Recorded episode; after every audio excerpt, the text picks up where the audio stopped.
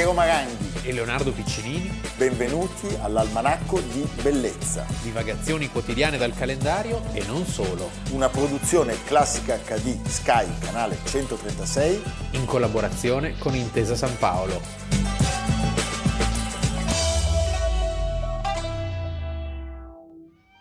Dunque, mostratemi l'almanacco più bello che avete. Oh, ecco, illustrissimo. Questo è il più bello. Ah.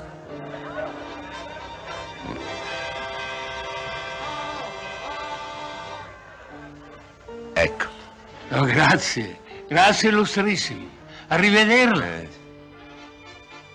Almanacchi, almanacchi nuovi.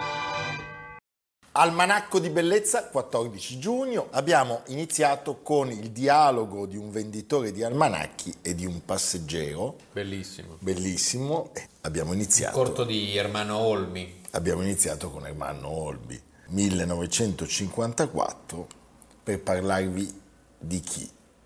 Per parlarvi di Giacomo Leopardi, perché oggi, 14, 1837, 14 giugno, moriva vicino a Napoli, Giacomo Leopardi aveva solo 38 anni, eh, una morte prematura e terribile perché in realtà oltre alle vessazioni che il corpo gli aveva inferto sì, una scoliosi devastante. devastante, Galeotto fu il colera probabilmente, anzi quasi certamente. Parliamo di un grandissimo genio della storia.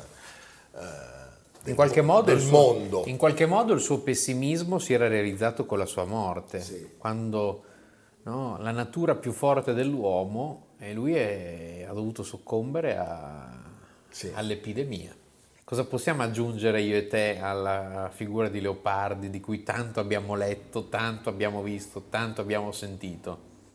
Ma Nulla. Nulla, no, soprattutto perché due cialtroni come, come noi, che sono permeati da una felicità che eh, si può produrre con piccoli gesti, Sì. del gin tonic che cade in un bicchiere, eh, rispetto all'universo eh, di, di Leopardi, alla sua profondità, al suo pensiero, insomma è qualcosa... Però mi accomuna, come accomuna a a Leopardi, Sentiamo cosa sta per dire. il sentimento davanti alla meraviglia della natura, cioè Questo sì. la categoria del sublime, no? che è il bello e il terrore nello stesso momento, l'inadeguatezza, non è per forza un dato che puoi Certo. legare all'autobiografia. Eh, così come la poesia di Leopardi ancora commuove tante persone che pur non sono afflitte dagli stessi problemi di Leopardi. O forse siamo tutti afflitti O da quei forse- problemi. o forse siamo tutti- C'è uno spazio in noi che è uno spazio, diciamo, leopardiano eh? in tutti noi. Io poi mi ricordo di essere stato ad alcune feste di Vanni Leopardi, Beh, grande erede, nella villa di San Leopardo, si chiama così, beh, ma è meraviglioso. perché è il- è il santo eh, di casa Leopardi, San Leopardo. Comunque, insomma, noi ci siamo rassegnati, la nostra felicità non è legata a qualcosa di, di- di reale che stiamo vivendo, abbiamo vissuto, ma è tutta riposta nella speranza di ciò che immaginiamo, ci illudiamo, ci possa accadere.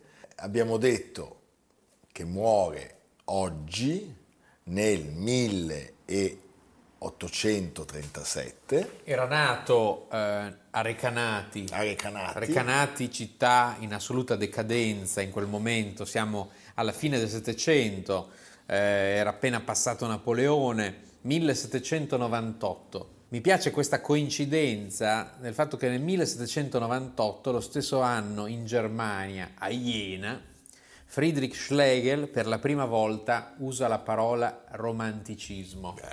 E Leopardi è un romantico. Però non può dirlo troppo perché sennò il padre Monaldo lo riempie di bastonate. Il padre, il padre, chiaramente, allora la sua autobiografia è molto importante, forse non è così fondamentale come spesso tutti la, la- la- la raccontano, perciò certamente ha un'importanza notevole.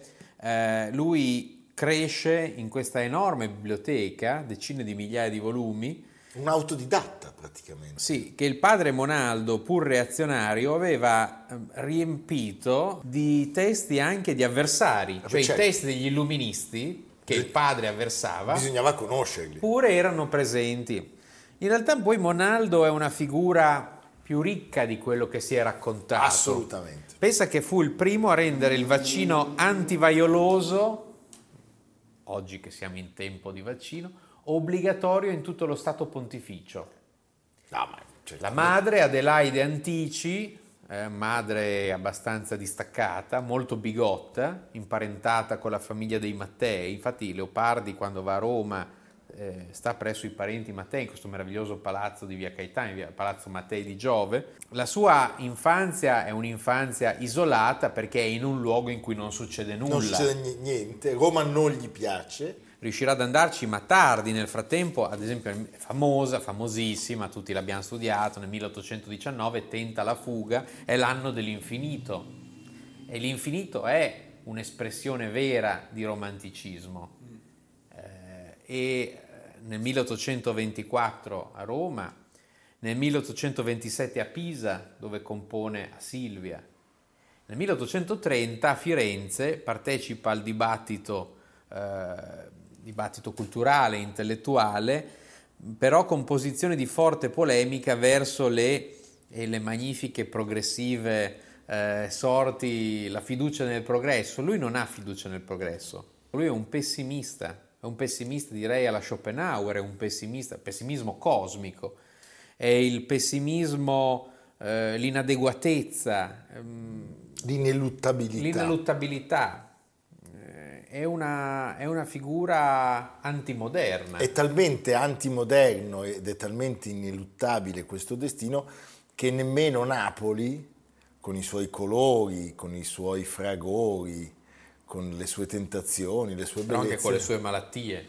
però anche con le sue malattie può salvarlo, perché eh, noi parliamo della morte di Leopardi, sappiamo che nel 1933 lui finalmente si trasferisce a Napoli nella speranza che il clima di questa città possa giovare alla sua salute, ha un amico, Antonio Ranieri, con cui va a abitare e eh, ci sono degli aspetti però da subito che non possono che creare eh, delle criticità perché le sue condizioni di salute sono precarie, ma lui anche a Napoli mantiene un regime esistenziale molto sregolato, eh, si dedica incessantemente al, al lavoro, alla scrittura, allo studio, dorme di giorno, sta sveglio di notte per lavorare, ingurgita una quantità definita impressionante di, di dolci, i famosi sorbetti della, di Via Toledo, sì. della, della gelateria Beh, ma immaginati Angioli che, di Via Toledo. per l'epoca veramente l'Italia, cioè non c'era la globalizzazione, nel senso che i gelati che trovavi a Napoli li trovavi solo, Solo a Napoli, certo.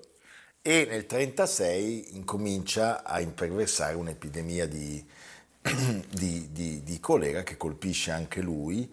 La mattina del 14 giugno del 1837 si sente malissimo e al suo capezzale viene chiamato il dottor Stefano Mollica, il quale non può far altro che constatarne la morte. Tra l'altro da questo momento inizia una sorta di mistero della sepoltura di- del poeta, perché nel volume Sette anni di sodalizio con Giacomo Leopardi, scritto proprio dal suo Dal amico, caro amico, sì, Antonio Ranieri. il cadavere fu salvato dalla confusione del, del camposanto colerico ed assettato in una cassa di noce impiombata e raccolto pietosamente in una sepoltura ecclesiastica sotto l'altare a destra della chiesetta suburbana di San Vitale.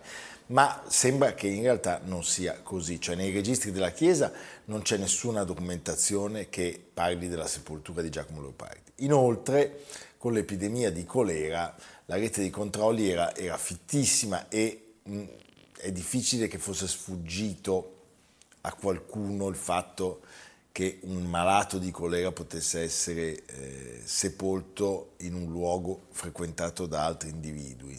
Parliamo di 20.000 morti. Napoli era la città d'Italia che aveva più questa emergenza di ogni altra perché le condizioni igieniche erano impressionanti. È una costante, dal, eh, almeno documentata dal 600 in poi, le, le epidemie. Una città sovrappopolata, una delle più grandi città del mondo di allora. Tra l'altro io ho scoperto che nel 1900 fu effettuata una ricognizione sul corpo Sì. e dentro a questa, questa, questa bara è difficilissimo ci siano i resti di... C'è solo la gobba, no. No, non c'è neanche la gobba, anzi proprio non c'è la gobba, cioè Tomaseo disse di lui l'uomo che ha il genio, ha il in genio fondo in alla fondo gobba. alla gobba. Perché è stato trovato un femore, dei frammenti di ossa, eh, un, un soprabito verdastro, ma non c'è il cranio e soprattutto non ci sono le vertebre che potrebbero dimostrare eh, si trattasse di leopardi per via delle, eh, delle deformità. Lo, lo possiamo definire il maggior poeta dell'Ottocento italiano, una delle fi- figure più importanti della letteratura mondiale, è forse il rappresentante maggiore del romanticismo letterario. Ma eh, se, direi, se, se- se noi dovessimo trovare un parallelo all'opera di Leopardi in pittura, mi viene in mente subito Caspar David Friedrich, Ci pensavo esattamente... perché questo orizzonte, istante- questo infinito, Certo. no? questa inadeguatezza Anche se dell'uomo. Caspar David Friedrich però mi dà una speranza. Leopardi... Beh, perché Caspar David Friedrich è più sicuro di sé, mentre Leopardi soccombe già dal- dall'inizio, già dalle, da- dalle premesse. Mi piace anche leggere il nostro amico eretico Giordano Bruno Guerri, che già nel nome, che già nel nome ha la- ha l'eresia, cioè per forza non può essere. Mentre l'Ottocento europeo è ricco di grandi scrittori di forte impegno sociale e politico, Dickens, Tolstoi, Zola, tanto per citarne alcuni, italiani? che dopo un secolo e mezzo sono ancora letti nel mondo, le poesie leopardiane e il capolavoro del Manzoni non hanno mai avuto vita fuori dall'Italia. Eppure da noi devono la loro diffusione all'imposizione scolastica e alla loro digeribilità per una buona educazione cattolica. Leopardi e Manzoni, tra i massimi esponenti della letteratura italiana, sono anche e involontariamente i massimi esponenti culturali della restaurazione, nonostante certo. il loro astratto amor d'Italia. Perché sì, eh, uno appunto ha una, così, una negatività di fondo che è assoluta, l'altro ha una provvidenza, quindi una, Un elemento, certo. un elemento solo di premio eterno per le pene che si soffrono in terra, quindi una visione solo cattolica. E questo tarpa un po' le ali a- alla loro diffusione. Sì, e anche eh, alla diffusione nostra, Sì. nostra italici, Sì, in qualche dubbio. modo. Senti, vediamo, grazie Due a- nobili entrambi, tra Sì, l'altro, eh, già, ricordiamolo. certo. sì. Vediamo, grazie all'amico Mario Martone, un passaggio dal film Il giovane favoloso. Sempre caro mi fu quest'ermo colle e questa siepe che da tanta parte dell'ultimo orizzonte il guardo esclude.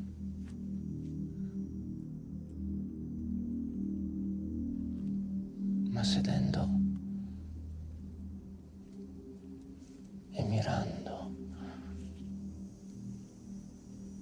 interminati spazi di là da quella e sovrumani silenzi e profondissima quiete. Io nel pensier mi fingo, ove per poco il cor non si spaura.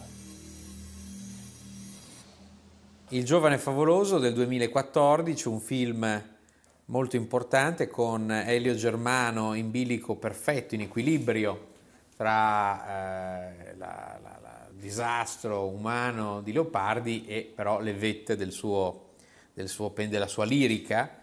Grandi attori, Monaldo interpretato da Popolizio, eh, Valerio Binasco fa Giordani, eh, film che è stato realizzato in accordo con la famiglia Leopardi e quindi girato dentro il palazzo, molto importante, e che restituisce bene quell'atmosfera, direi, di prigionia, che non è solo prigionia della- delle mura, ma è prigionia di un mondo che non lo comprende. Certo, Eh, il suo esistenzialismo ehm, lo fa un precursore eh, filosoficamente, diciamo, di, di- di quel mondo che poi è il mondo di, di Kierkegaard, di Schopenhauer, dello stesso Nietzsche, fino ad arrivare addirittura agli eccessi, diciamo, alle- al- alle- agli estremismi kafkiani. Beh, a me viene sempre in mente, diciamo, per questa forza del male, di un male direi quasi ontologico, di una tragedia che lui descrive, è oltre Baudelaire per dire, no? Per, eh, per rimanere negli autori dell'Ottocento. E, mm, è un sentimento che non lascia scampo. non lascia scampo. È una vita che non lascia scampo. Anche questa sua descrizione degli anni di studio eh, da Matto e disperatissimo. Mamma, uno studio matto e disperatissimo. Sì, lui aveva La- questa, questa biblioteca che era la, fisicità- la più bella biblioteca che si potesse desiderare, Certo. e soprattutto in quella circostanza. E lui impara in pochi anni il greco, il latino, l'ebraico, studia filologia, traduce Omero, Orazio, Virgilio. A 15 anni compone una storia dell'astronomia. No, pazzesco. Viene anche a Milano, tra l'altro, e poi però è Napoli la città dove lascia questo mondo, forse un'ultima speranza di poter invertire questo corso eh, così, così carico di, di infelicità. È anche vero eh, che tutto, tutto ciò che, che non gli è stato concesso in vita poi gli è stato restituito perché eh, l'amore per Leopardi è, è- è un fatto universale. Certo, Recanati è uno dei luo- nostri luoghi sacri, e il Sacri. Colle dell'Infinito è un simbolo del meglio dell'Italia. Certo. A Recanati poi eh, c'è stato molto tempo dopo un altro personaggio che ha dato una gloria eterna, cioè la voce di Beniamino Gigli. Lo immagino e lo vedo qui, nella piazza principale di Recanati, sotto la statua del Leopardi, anch'egli recanatese, attorniato da signore, bambini. E lui che cantava, cantava, e la gente che seguiva il suo canto, desiderando profondamente che non smettesse e che continuasse ad allietare le calde serate estive. Che bella cosa,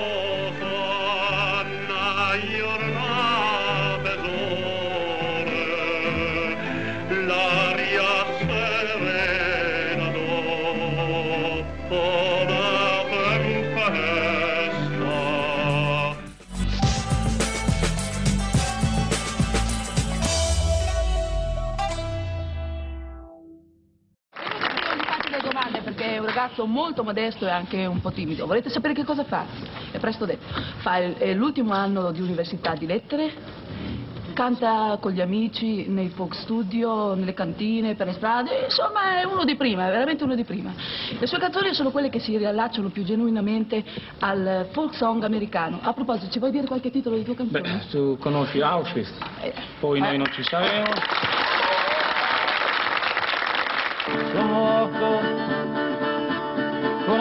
Con altri cento. Sono morto che ero bambino, passato per il cammino e adesso sono nel vento. Beh, Leonardo, allora, non andiamo tanto lontano No, da Recanati, beh, neanche così vicino. beh, però. però insomma, Sì, si prende la via Emilia e si va beh, dritto. l'almanacco di Tra solito... la via Emilia e il West. No, ma dico, noi nell'almanacco la prima puntata c'è un russo e nella Ah, sì, sì, seconda sì, sì, no, no. c'è eh, un- Rimaniamo sulla Bologna Ancona. Eh, rimaniamo sulla Bologna Ancona perché il 14 giugno, oggi facciamo gli auguri a un bellissimo artista a cui vogliamo molto maestrone. bene, l'avete visto nel primo contributo, Caterina Caselli, perché oggi compie 81 anni Francesco Guccini, nato, Modenese. nato nella città di Leonardo a Modena da padre toscano, Ferruccio Guccini, impiegato delle poste, originario di Pavana però, eh, e dall'emiliana Ester Prandi, casalinga di Carpi. Siamo nel 1940, cioè il 14 giugno, da quattro giorni vede l'Italia in quella disgrazia maledetta della seconda guerra mondiale. È entrata in guerra e quindi per ogni veleno c'è sempre un antidoto. Quattro giorni dopo nasce uno dei cantautori eh, più amati. Devo dire più amati anche dai giovanissimi, perché mi capita ogni tanto, passando in zona universitaria a Bologna, di sentire dei ragazzi che cantano le canzoni di Guccini, l'avvelenata per dire, no? Che è una L'Avvelenata. canzone che ormai ha eh, del 76, quindi ha 45 Se anni. io avessi previsto tutto questo, dato causa Sì. e pretesto. Sì, sì, esatto. Beh, ci piace tantissimo, è un uomo gentilissimo, eh, con un bellissimo modo. Io ho avuto l'occasione di incontrarlo una volta e lo, lo trovo veramente una persona eh, vera, un po' burbero ma molto molto piacevole e profondo. È profondo che negli ultimi anni, lui essendo ogni cantautore è uno scrittore, è un poeta in qualche modo ed è uno scrittore e lui si è molto dedicato negli ultimi anni alla scrittura di libri. Eh, l'ultimo appena uscito, Francesco Guccini, Storie liete, fiabe nere e tempi andati da Rizzoli. E sono dei racconti che lui ha, raccolto, de- scritti negli ultimi 20-30 anni, che oggi ho ricucito insieme. Un filo che tutto tiene, quello dell'Appennino tosco-emiliano, quel posto che è un posto preciso non è, dove c'erano il mulino di mio nonno, gli amici, le persone che ho conosciuto e che non ci sono più.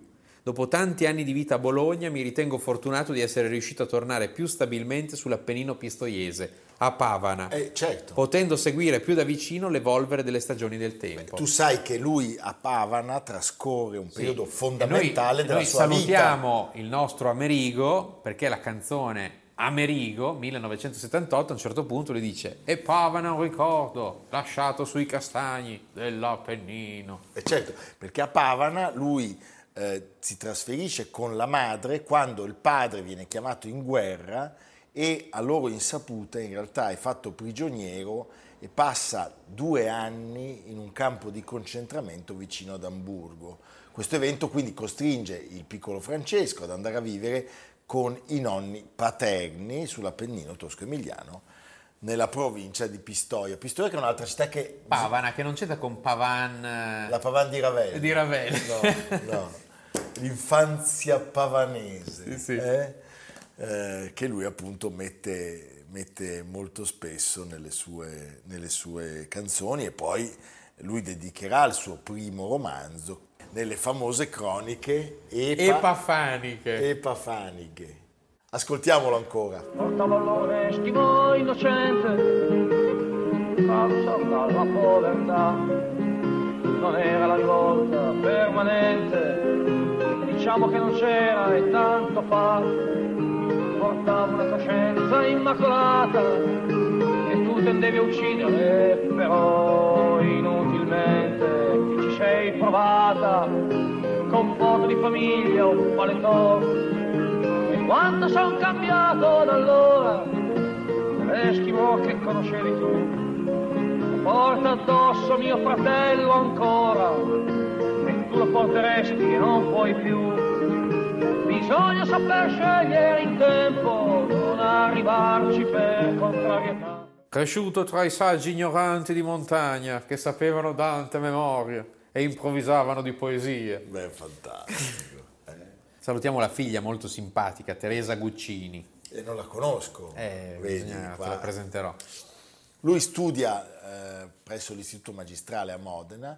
Nel 1957 inizia a suonare la chitarra con, eh, come dire, un- uno spirito molto rock and roll e, a e scrivere- collaborazioni e a scrivere le canzoni. Sì. ad esempio Auschwitz non la firma lui No, perché non può ancora e infatti abbiamo iniziato proprio con Auschwitz, con la Caselli. sì. Va anche lui al servizio militare. Nell'ottobre del 63, quando torna, decide di tornare a studiare all'università eh, le materie letterarie. Nella sua vita lui ha realizzato 16 album in più di 40 anni di attività. Nel 66 inizia a imporsi come eh, la- l'autore dell'Equipe 84. Ricordiamo appunto Auschwitz, l'antisociale, dall'amore che nasce l'uomo. E per i nomadi, Beh, sì, straordinario. eh, i nomadi, beh, per fare un noi non uomo- ci saremo. Dio è morto E poi Folk Beat numero uno è il suo debutto in proprio e avviene nel 1967 a nome Francesco, senza il cognome, senza Guccini, ma con canzoni che si presentano da sole. Poi, eh, come si fa? a non Via Paolo Fabbri, a non 43. citare via Paolo Fabbri 43, il disco dove c'è l'avvelenata. Sì, che è un eh, via Paolo Fabbri 43 e la sua casa. Siamo nel quartiere Cirenaica di Bologna. Il quartiere Cirenaica, devi sapere, è al di là della ferrovia. È un quartiere di nuova realizzazione fatto all'inizio del Novecento, proprio negli anni in cui c'era la guerra di Libia. E quindi viene chiamato quartiere Cirenaica e le strade intitolate a Tripoli, Bengasi, Tobruk, eccetera. Poi do- nel dopoguerra queste strade vengono rinominate con i nomi dei partigiani, Paolo Fabbri, Musolesi, e ci sono questi locali famosissimi, Davito, Becco di Legno, io mi ricordo Becco di Legno, le persone che giocano a carte, è molto interessante perché vedi tante fasce sociali che si sfidano a carte in queste meravigliose osterie. Stupendo. Qualcosa sopravvive ancora poco. Ecco, ricordiamolo, la sua carriera è una carriera che per molto tempo, prima di arrivare nei, nei palasport, nei, eh, nei concerti, nei grandi spazi, è una carriera fatta nelle, nelle osterie, nei bar, nelle polisportive, eh, nei club privati e nelle fabbriche occupate, nelle carceri. Cioè è una, è una carriera fatta sempre a stretto contatto con il suo pubblico, eh, il fiasco di vino rosso, la chitarra a portata di mano, tutte e due diciamo, eh, che è un'abitudine che poi lui ha conservato nella vita, è, un uomo molto vero, cioè sono quelle figure che quando le incontri, le vedi dal vivo, capisci che è tutto vero quello che ti è sempre stato trasmesso e questa devo dire... Sì, non è contaminato dallo star system. Ma per carità. Anche perché vi- comunque lui ha potuto constatare che questo suo essere così vero è anche una delle chiavi del suo successo, quindi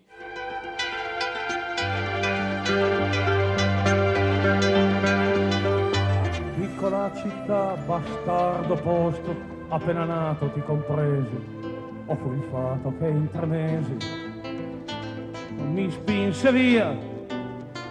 Piccola città, io ti conosco, nebbia e fumo non so darvi il profumo del ricordo che cambia in meglio.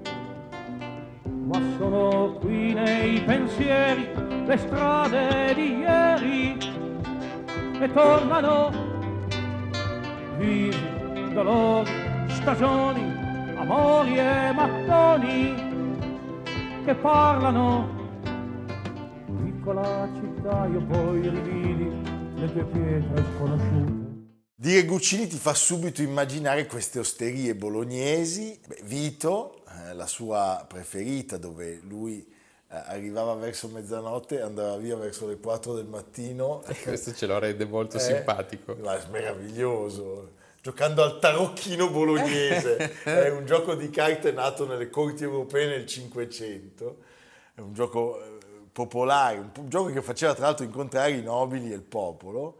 Ecco, il figlio di, di- di Vito, Paolo Pagani, che adesso conduce la trattoria, racconta che Guccini era l'abituale occupante di un tavolo all'ingresso, mentre poco più in là, ma rigidamente separati, sedevano Lucio Dalla e il suo gruppo di amici. Due mondi di- eh, eh? vicinissimi ma che non comunicavano, troppo diversi, cioè Guccini, il filosofo, e Dalla sempre irriverente, scherzoso. Ma non hanno mai giocato a carte insieme. Anche in questo c'era una divisione. Beh, che bellezza però. Che bellezza e quanta Che mondo perduto. stupenda. Mondo perduto bellissimo, che noi però possiamo E poi il mondo, delle, il mondo delle osterie, di queste meravigliose cantine bolognesi che ancora in qualche modo sopravvivono, eh, questi posti sotterranei. È amato, è amato a Modena Guccini? Beh, diciamo, è un peccato che sia andato a Bologna. Questo è considerato un po' un eh, figliol prodigo che potrebbe tornare da un momento all'altro.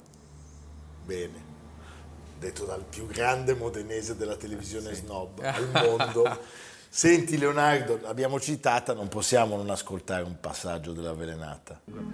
Io tutti o niente, io stronzo, io ubriacone, io poeta, io buffone, io anarchico, io fascista, ecco, io ricchio, senza soldi, io radicale, io diverso ed io uguale, negro, ebreo, comunista, io frocio, io perché canto so imbarcare, io falso, io vero, io genio, e io cretino, io solo qui alle 4 del mattino, l'angoscia e un po' di vino, voglia di bestemmiare, Secondo voi, ma chi me lo fa fare di stare ad ascoltare chiunque ha un tiramento?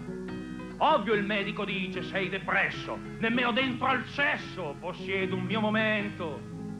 Ed io che ho sempre detto che era un gioco, saper usare no di qualche metro. Compagni, il gioco si fa peso e tetro, comprate il mio di dietro, io lo vendo per poco, il giusto. Mi piace far canzoni e bere vino, eh, mi piace far casino. E poi non sono nato fesso. e poi c'è questa voce, questa voce che noi salutiamo, tanti auguri con il cuore a Francesco Guccini. Tu sai che Standing ovation. abbiamo parlato molto di Battiato ultimamente, Battiato si chiamava Francesco e Sì. Gaber gli disse no, non puoi, c'è già Guccini. È già occupato. Chiamati Franco. Giusto. Hai capito? Va bene Leonardo. E tu o ci porti a Modena o a Recanati? A Recanati, A Recanati, Recanati. perché a Recanati c'è un dipinto No. che, che è qualcosa di anomalo nel panorama del Cinquecento italiano, è una delle opere in realtà forse più moderne della pittura di ogni, di ogni tempo, che è l'Annunciazione di Lorenzo Lotto, dove c'è la Madonna che riceve appunto, come sappiamo, la visita dell'angelo e anche di un Dio Padre dall'alto, quasi fumettistico, ma il protagonista del quadro è il gatto. Il gatto che, accortosi di quello che sta succedendo, si spaventa e inarca la schiena. È una Ah, beh, verità, certo, è una verità eh, tipica di Lotto. In Lotto tutto è sempre psicologicamente vero e credibile. La Madonna è lì che è quasi modesta, eh, non- è un'opera veramente concettuale. E poi, dopo aver visto l'opera, una bella trattoria. Sì. Sì. Eh? A mangiare il ciauscolo. E senza leggere troppo Leopardi, ascoltando un, un pochino di Beniamino Gini. E di Guccini anche. Perché E di Guccini, giustamente, giocando bene. alle bocce. Alle bocce. Va bene. Evviva, Evviva. evviva, a domani.